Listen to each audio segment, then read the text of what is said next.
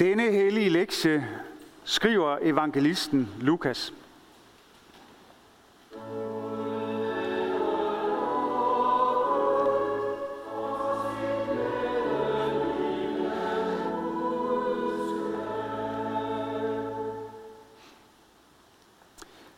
En af farisæerne indbød Jesus til at spise hos sig, og han gik ind i farisæerens hus og tog plads ved bordet. Nu var der en kvinde, som levede i synd i den by. Da hun fik at vide, at han sad til bords i farisæerens hus, gik hun derhen med sin alabastkrukke fuld af olie og stillede sig grædende bag ved hans fødder og begyndte at væde hans fødder med sine tårer og tørrede dem med sit hår. Og hun kyssede hans fødder og salvede dem med olien. Da farisæeren, som havde indbudt ham, så det, tænkte han ved sig selv. Hvis den mand var profet, ville han vide, hvad det er for en slags kvinde, der rører ved ham, at det er en, der lever i synd. Jesus sagde da til ham, Simon, jeg har noget at sige dig. Han svarede, sig det, mester. En pengeudlåner havde to skyldnere. Den ene skyldte 500 denar, den anden 50. Da de ikke havde noget at betale med, eftergav han dem begge deres gæld. Hvem af dem vil så elske ham mest? Simon svarede, den han eftergav mest ved at tro. Jesus sagde, det har du ret i. Og vendt mod kvinden, sagde han til Simon, ser du denne kvinde? Jeg kom ind i dit hus. Du gav mig ikke vand til mine fødder. Men hun har vædet mine fødder med sine tårer og tørret dem med sit hår. Du gav mig ikke noget kys. Men hun er blevet ved med at kysse mine fødder, siden jeg kom herind. Du salvede ikke mit hoved med salve, men hun har salvet mine fødder med olie. Derfor siger jeg dig, hendes mange sønder er tilgivet, siden hun har elsket meget. Den, der kun får lidt tilgivet, elsker kun lidt. Og han sagde til hende, dine sønder er tilgivet. De andre ved bordet begyndte at tænke ved sig selv, hvem er han, som en og tilgiver sønder? Men han sagde til kvinden, din tro har frelst dig, gå bort med fred. Amen.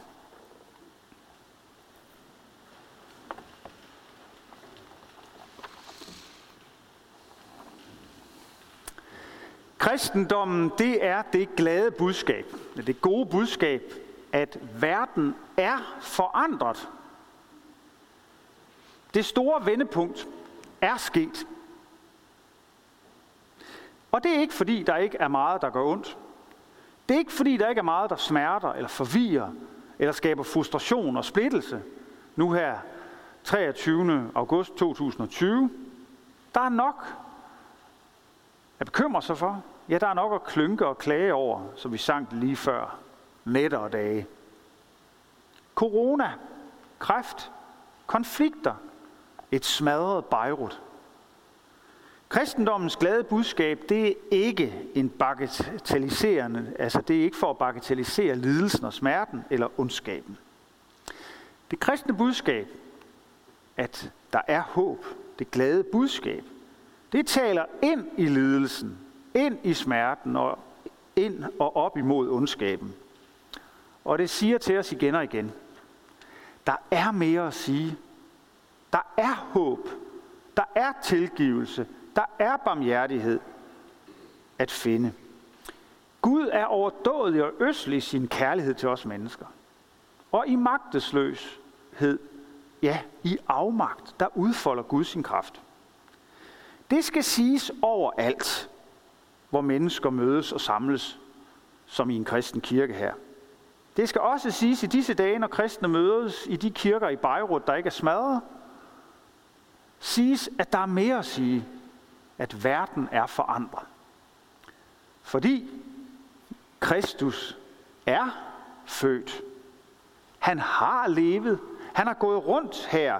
Han har mødt mennesker og forandret deres liv. Sådan et eksempel, som vi har her i dag i, fra Lukas evangeliet, med hende, kvinden, der kom ind i Simon Farisæerens hus. Jesus, han blev pint, korsfæstet og døde.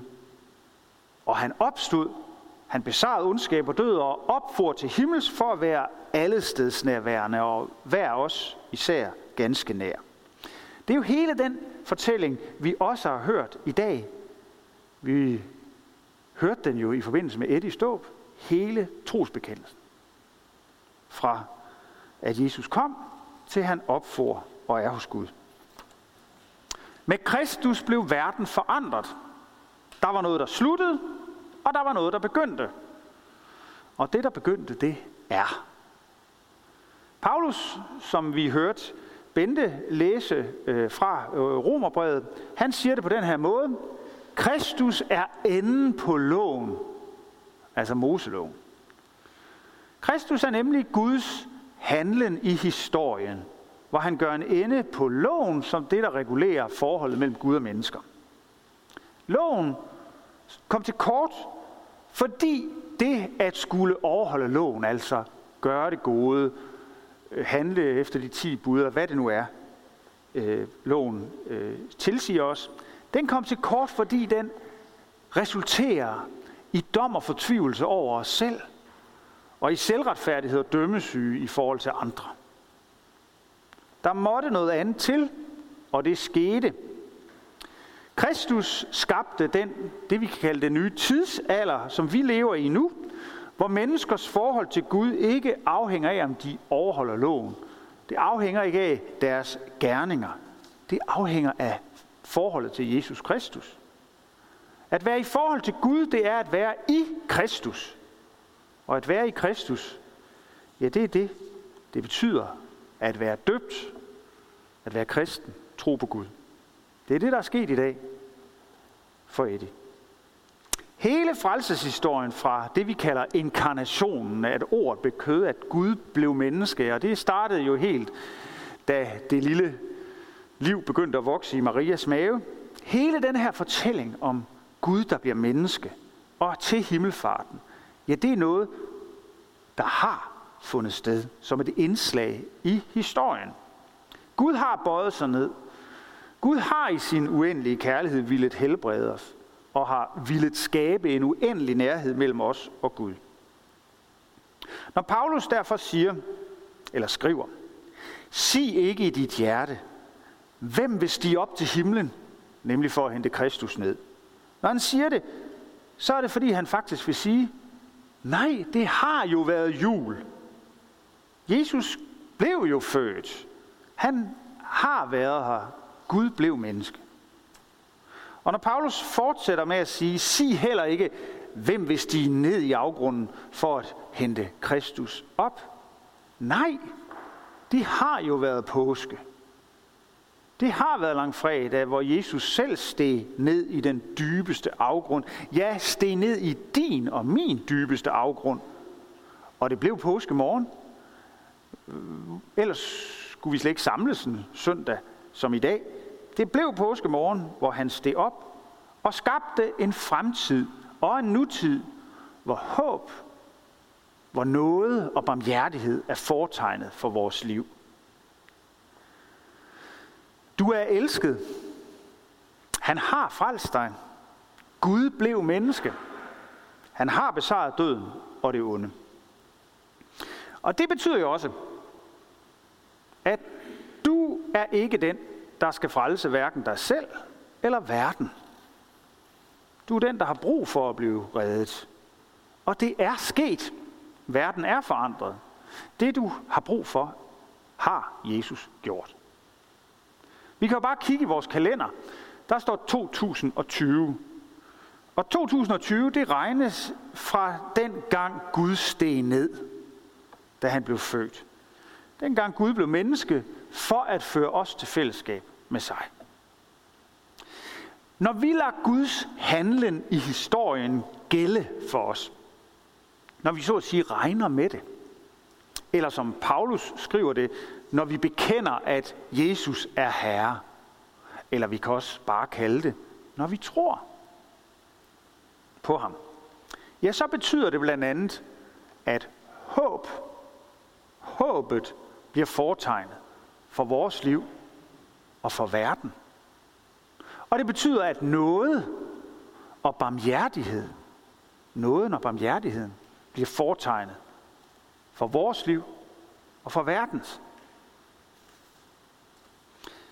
Det forstod kvinden med sin alabastkrukke. Dengang hun man kan næsten sige skamløst, og i, i dyb taknemmelighed overskred alle grænser og salvede Jesu fødder med olie og tørrede dem med sit hår. Det vagte jo en bestyrtelse af sådan en kvinde. Ved han ikke, hvem hun er? Skumlede Simon. Kvinden, hun havde sanset. Hun havde en dyb tiltro til Jesu tilgivende kærlighed. Hun, der garanteret var vant til, vant til at forvente det værste, da ikke mindst af mænd. Hun havde den her grundløse tillid til Jesus, og kunne ikke, vise ham andet, kunne ikke andet end at vise ham sin taknemmelighed og kærlighed. Jesus har vist hende noget og kærlighed, og givet hende håb. Hvordan hun har fået den tiltro til ham, det skriver Lukas ikke noget om. Kun et ved vi, at det håb, hun nærede, den tillid, hun havde til Jesus, den havde hun ret i at have. For han viser hende noget, og han giver hende håb. Han siger jo, din sønner er der tilgivet, din tro har frelst dig, gå bort med fred. Simon Fariser derimod, verden, der havde inviteret Jesus, stod derimod med korslagte arme og rynkede øjenbryn. Til synlædende havde Simon ikke nåden, håbet og barmhjertigheden som fortegn. I sit syn på Gud, andre mennesker, nok heller ikke engang sig selv, og på verden. Han har nok snarere haft dommen, kritikken og kontrollen som fortegn. Der er næppe nogen af os, der ikke ind imellem oplever lidt af Simon Fajsær i os. Jeg gør i hvert fald. Så man har dom, kritik og kontrol som foretegn. Men Simon Fariser, han skal bekæmpes. Og han kan forandres. Vi skal erkende og bekæmpe selvretfærdighed, når den dukker op dømmesygen, der fuld af retfærdig harme, lader os godt over os selv. Vores klarsyn, vores korrekthed, vores kærlighed. Eller hvad vi nu bryster os af. Og samtidig udskammer, kritiserer og nedgør andre for ikke at have klarsyn, korrekthed, eller kærlighed, eller godhed. Bekæmp din indre Simon Fariser, og find din indre alabastkvinde frem. Og stol på, at Gud kan forandre enhver. Selv en Simon Fariser. Lad I mærke til det rimede, så er det til at huske. Gud kan forandre en vær, Selv en Simon Fariser. Hvor at turde tro på, at Jesus har mødt dig med noget og med barmhjertighed og giver dig håb. Også selvom du måske ikke kan mærke det. Også selvom du ikke har garanti for det. Også selvom dit liv også er fuld af alt muligt andet. Hvor at tro, som kvinden gjorde. Hvor at vise tillid til Kristus. Du vil aldrig blive vist bort af Kristus. Og så må vi også som enkeltpersoner, såvel som, som samfund, som fællesskab insistere på at have noget og barmhjertighed og håb som fortegn for vores liv. Også i den samtale, vi har med hinanden. Også den offentlige samtale. Den øh, australske rockpoet Nick Cave, han har en hjemmeside, hvor han svarer på alverdens spørgsmål og han skriver sådan her om barmhjertighed, skrev det i sidste uge. Barmhjertighed er en værdi, der bør være i hjertet af et hvert velfungerende og tolerant samfund. Barmhjertighed anerkender ultimativt, at vi alle er ufuldkommende, og ved at gøre det giver den os ilt, så vi kan ånde og føle os beskyttet inden for fællesskab. I kraft af vores gensidige fejlbarlighed – Uden barmhjertighed mister et samfund sin sjæl og fortærer sig selv.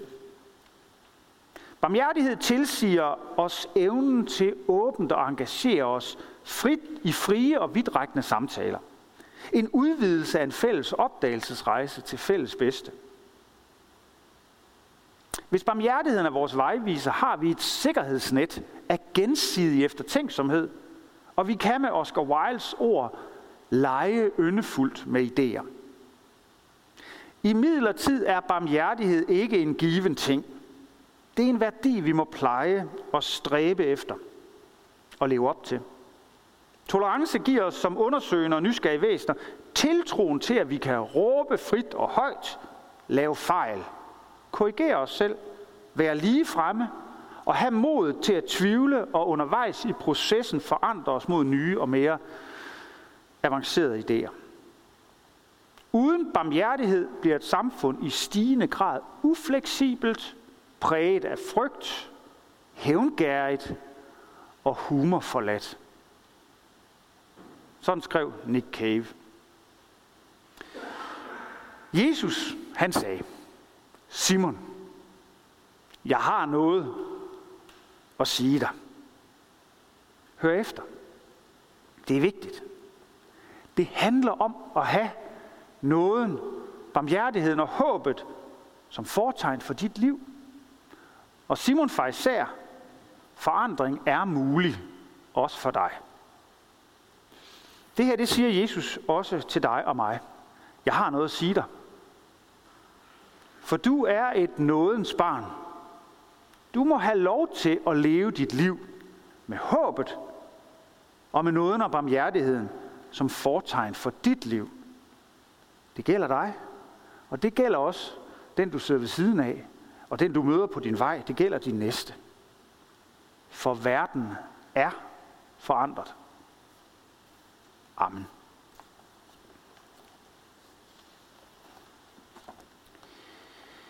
Lov og tak og evig ære være dig, hvor Gud, Fader, Søn og Helligånd, du som var, er og bliver en sand i Gud, højlovet fra første begyndelse, nu og i al evighed. Amen. Hellige Gud og himmelske Far, vi lover at tilbede dig, som i godhed skænker os livet og alt det skaber. Vi takker dig for jorden, som du har skabt, og for de medmennesker, som du har givet os at dele livet med. Vi takker dig for din elskede søn, Jesus Kristus, som blev vor bror, som levede, døde og opstod for os. For nådens og sandhedens hånd, som har taget bolig i os, for genfødelsen i dåben for evangeliets lys, og for dit nærvær og din velsignelse i nadveren. Vi beder dig for din kirke, ud over hele jorden og her hos os i Herningssovn. Tag ikke nåden så sandheden tog fra os. Bevar os alle i troen og den indbyrdes kærlighed. Lad håbet om, at du kommer igen leve i blandt os. Giv os trofaste ledere og forkynder af dit ord. Forbarmt over alle, der far vild. Over dem, der lider for dit navns skyld. Og lad dit evangelium komme ud til alle folkeslag. Vi beder dig ikke mindst for de kristne, der bliver forfulgt i Mellemøsten og andre steder. Vi beder dig for vores hjem og vores kære, for dagligliv med hinanden i arbejde og fritid. Vi beder dig om fred mellem nationerne og for folkenes regeringer. Skab du fred, forsoning og retfærdighed mellem Israel og palæstinenser. Og vi beder dig også for Danmark. Vi beder dig om, at vi må blive bevaret som et folk blandt folkene, og vi beder for alle lovlige øvrighed og for alle med ansvar i vores samfund. Vi beder for dronning Margrethe og hele det kongelige hus, for regeringen, folketing, domstol, regionsråd og kommunalbestyrelse. Giv dem troskab og visdom til at forvalte deres magt og viden til værn for de svage og til gavn for alle. Benær er hos alle de mennesker, som er ramt af coronavirus rundt omkring i hele verden. Og Gud, vi beder til, at der må findes veje til at få bugt med den sygdom. Vi beder for alle mennesker, der lever i fattigdom. Alle forpinte og bedrøvede. Mennesker, der sidder i fængsel. De, der er flygtet fra deres hjemland. Hvad nær ved forladte og ensomme. Dem, der mangler det nødvendigste til livets ophold. Vi beder for syge, dem, der skal dø, og dem, der har mistet. Forbarm dig over os. Giv os ikke løn som forskyld, men fri os fra det onde, og lad os på den yderste dag få lov at opstå med Kristus og evigt takke dig ved din elskede søn, Jesus Kristus. Amen.